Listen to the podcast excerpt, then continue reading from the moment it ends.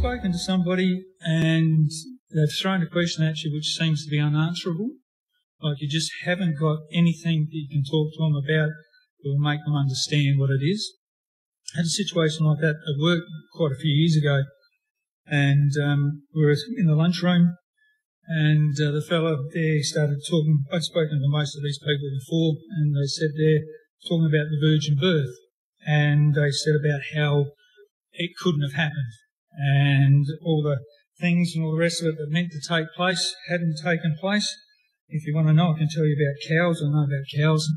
Um, if you want to know a bit about it, but um, anyway, and what he was saying was right. Um, it's impossible to tell somebody how um, Jesus could have been born um, without the normal processes taking place. Anyway, unless you've got the Holy Spirit, and that changes everything. Um, all of a sudden, all things become possible. Um, it's the same type of thing when you start talking about other miracles and other different things that happen. All of a sudden, it's very hard to try and explain to something about how things take place, even the receiving the Holy Spirit.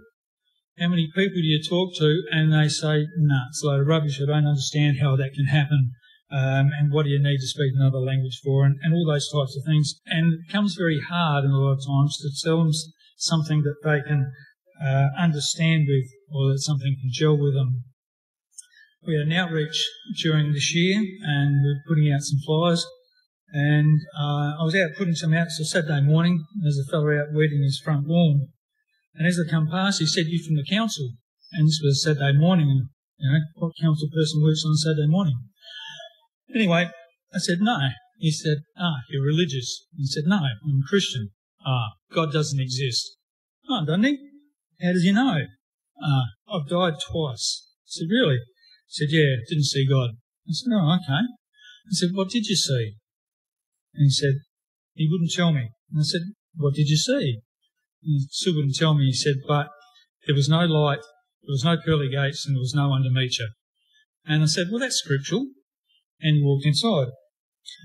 So you try and explain things to people, and if you haven't got the Holy Spirit, it's your minds just can't wrap around anything at all.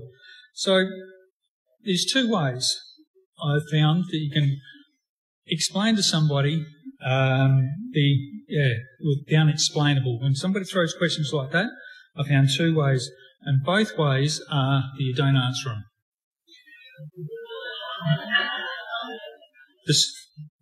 We do what Jesus did. We'll go to Matthew uh, Matthew 11 and verse 1 to 5. Uh, Jesus, uh, sorry, John the Baptist was in jail at this time, sent a couple of his disciples off to Jesus. And verse 1 it says here, And it came to pass when Jesus made an end of commanding the twelve disciples who parted thence to teach and to preach in their cities. Now when John had heard in the prison the works of Christ, he sent two of his disciples and said unto them, um, Are you he that should come, or do we look for another? Jesus answered and said unto them, Go and show John again those things which you do hear and see. The blind receive their sight, the lame walk, the lepers are cleansed, and the deaf hear. The dead are raised up, and the poor have the gospel preached to them. Basically, tell people what you've seen. Tell people what you've experienced in yourself. Tell them about miracles. Tell them your testimony. That's why I like it coming down here to camp. Camp's an amazing place. We come from a smaller fellowship. There's about 35 adults and about 372 kids. Or it feels that way sometimes. There's actually only about 16, but anyway. But the thing is that um, we come up here and we get to hear other testimonies. And these testimonies stand us in good stead when we go back because we're hearing different testimonies from different places all over the place. In fact, I wouldn't mind if we dropped a few choruses off and had a few more testimonies because I'm not too sure how many people have come because of my singing yet. So, but that's what we do. When we talk to people, we tell them our testimony. We tell, this is what happened to me. This is what I was. This is what I am now. And this is why. And since that time, we've seen this happen, this happen, this happen. We've all got our own testimonies. It's an amazing amount of power that we have when we start talking about testimonies and about things uh, that God has done. And it's not things that we've come in and stories that we've just made up, but it's our own personal experience. And no matter what anybody says, they can't change that or they can't change somebody's uh, impressions about what they've ex- experienced themselves. So when people don't understand what when they're throwing questions at you because they don't understand, you can tell them this is what has taken place and this is how my life has changed and this is what has taken place in my life. So the testimonies, the power of God is good. It's like here when Jesus, he didn't turn around and say, yes, I'm he because um, I'm from the Father because I'm doing these things, aren't I good? Jesus turned around and said, what have you seen? What has made the difference in your life about the things that have taken place? And the miracles. As he says here, the blind receiving sight, lame walking, lepers cleansed, deaf hearing, dead raised up, poor have the gospel preached to them. And that's what we tell people as well. We tell them this is what has taken place. And that's something that's powerful that other people around and very few other places will ever be able to talk about these types of things and about a personal experience with God.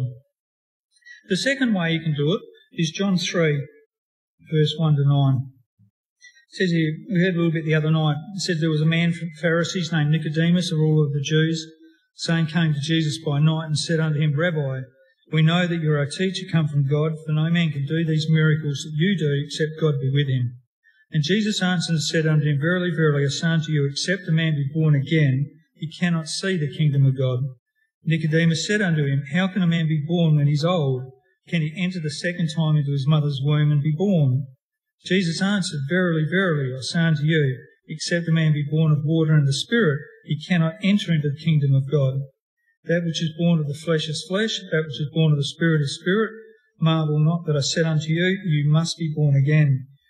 The wind blows where it listeth, and you hear the sound thereof, but you can't tell where it comes and where it goes. And so is everyone that is born of the Spirit.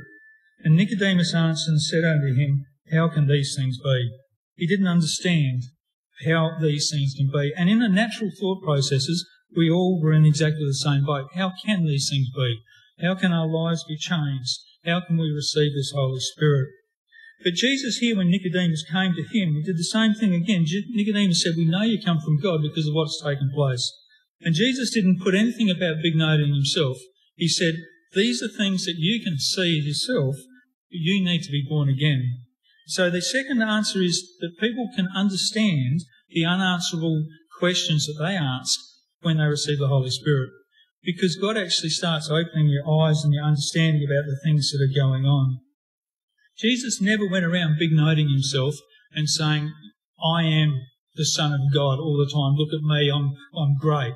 He always put the Father first and he said, this is what the Father is, able to do. And the miracles and the things were there. And that is what was changing people's lives.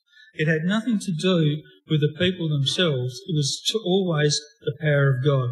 And the power of God is through the Holy Spirit, and the Holy Spirit is what has opened up our understanding and our enlightenment to God's Word and to the rest of the things. So that now when we talk about the fact that Jesus had a virgin birth, we can take that as being the truth. Because we don't know how it happened. Like healings, we don't know how they happen, but we do know that they do happen.